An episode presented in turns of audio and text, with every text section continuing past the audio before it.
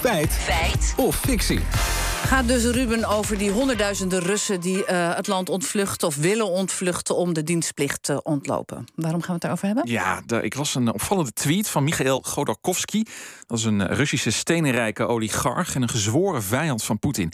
Hij schrijft: Russia is most likely the first and only country in the world where people flee not because someone invaded their country, but because they invaded another country. Ja, dat, dat is wel een interessante. Nooit eerder ontvluchten grote groepen mensen hun thuisland omdat hun land een oorlog begon. Ja, nou volgens Godorkovsky dus wel, Rusland dus. Maar ik ben natuurlijk gaan uitzoeken of dat wel eens eerder gebeurde. Dat zoveel dienstweigeraars hun land ontvluchten. Ik belde allereerst Leo Lucas, directeur van het Internationaal Instituut voor Sociale Geschiedenis. Hij benadrukt dat dit een relatief nieuw fenomeen is.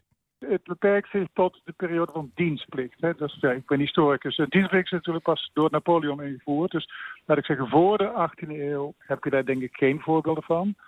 Maar zodra je dienstplicht hebt en je dus gedwongen wordt je staat om nou ja, op te komen... Uh, en je bent het niet eens met het doel van de oorlog... nou ja, dan is desertie is natuurlijk een manier om je daaraan te onttrekken. En in een aantal gevallen kan die desertie ook betekenen dat je naar een ander land gaat. Je hoort het misschien al een beetje aan zijn stem. Hij klinkt niet heel verrast. Want eerder in de geschiedenis zijn er volgens Lucas al onder meer Portugezen en Amerikanen in grote getalen hun land uitgevlucht. Luister maar. Portugees, uh, jonge, jonge jongens die in de jaren 60 heb je de allerlei koloniale oorlogen in Angola en Mozambique. Uh, nou, die, die daar geen zin in hadden. Die dus naar Spanje, maar ook wel naar Nederland zijn gevlucht. En ja, Vietnam is een bekend voorbeeld. De, verreweg de meeste naar Canada. Weer een stuk meer dan die Portugezen. Oké, nou, dit zegt Lucas. Dus zijn er meer experts die dat zeggen? Ja, ook historicus Maarten van Rossum zegt dat Amerikanen vanwege die Vietnamoorlog massaal het land ontvluchten. Op grote schaal. Veel gingen naar Canada. En in mijn herinnering werd ook, was Zweden ook een favoriete reisdoel om te ontsnappen aan de dienstplicht.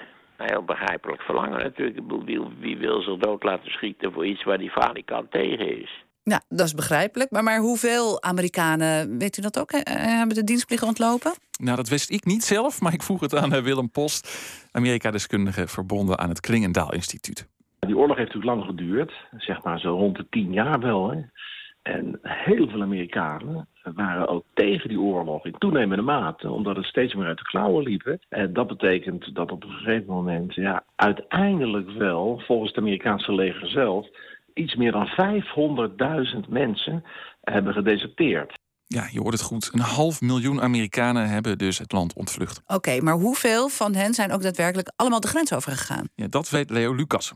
Wel tienduizenden, denk ik. Canada was namelijk de, de, dat was, kijk naar Europa, dat zal, het, nou, dat zal een handjevol zijn geweest. Want dat A, was dat duur natuurlijk. En Canada was natuurlijk veel gemakkelijker om die, die grens over te steken. Daar, is, daar, daar zijn ook al studies over. Maar dat gaat zeker over meer dan 10.000. Maar niet, niet in die honderdduizenden omvang die je nu dus ziet. Nou, ook Willem Post zegt dat er 10.000 of misschien wel 100.000 Amerikanen hun hel in Canada alleen al gezocht hebben.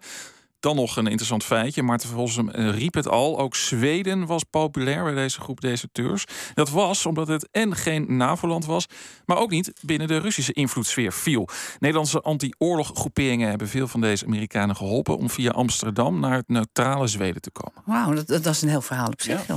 Maar uh, samenvattend, is het nou voor het eerst dat mannen massaal hun land ontvluchten om te voorkomen dat ze in een ander land moeten vechten? Ja, dat er in zo'n korte tijd honderdduizenden Russen hun land om deze reden ontvluchten, dat lijkt wel uniek. Maar er zijn wel degelijk eerder al grote groepen mannen hun land ontvlucht omdat ze niet willen vechten. En daarom zeggen wij, deze uitspraak van meneer Godorkovsky is een fictie.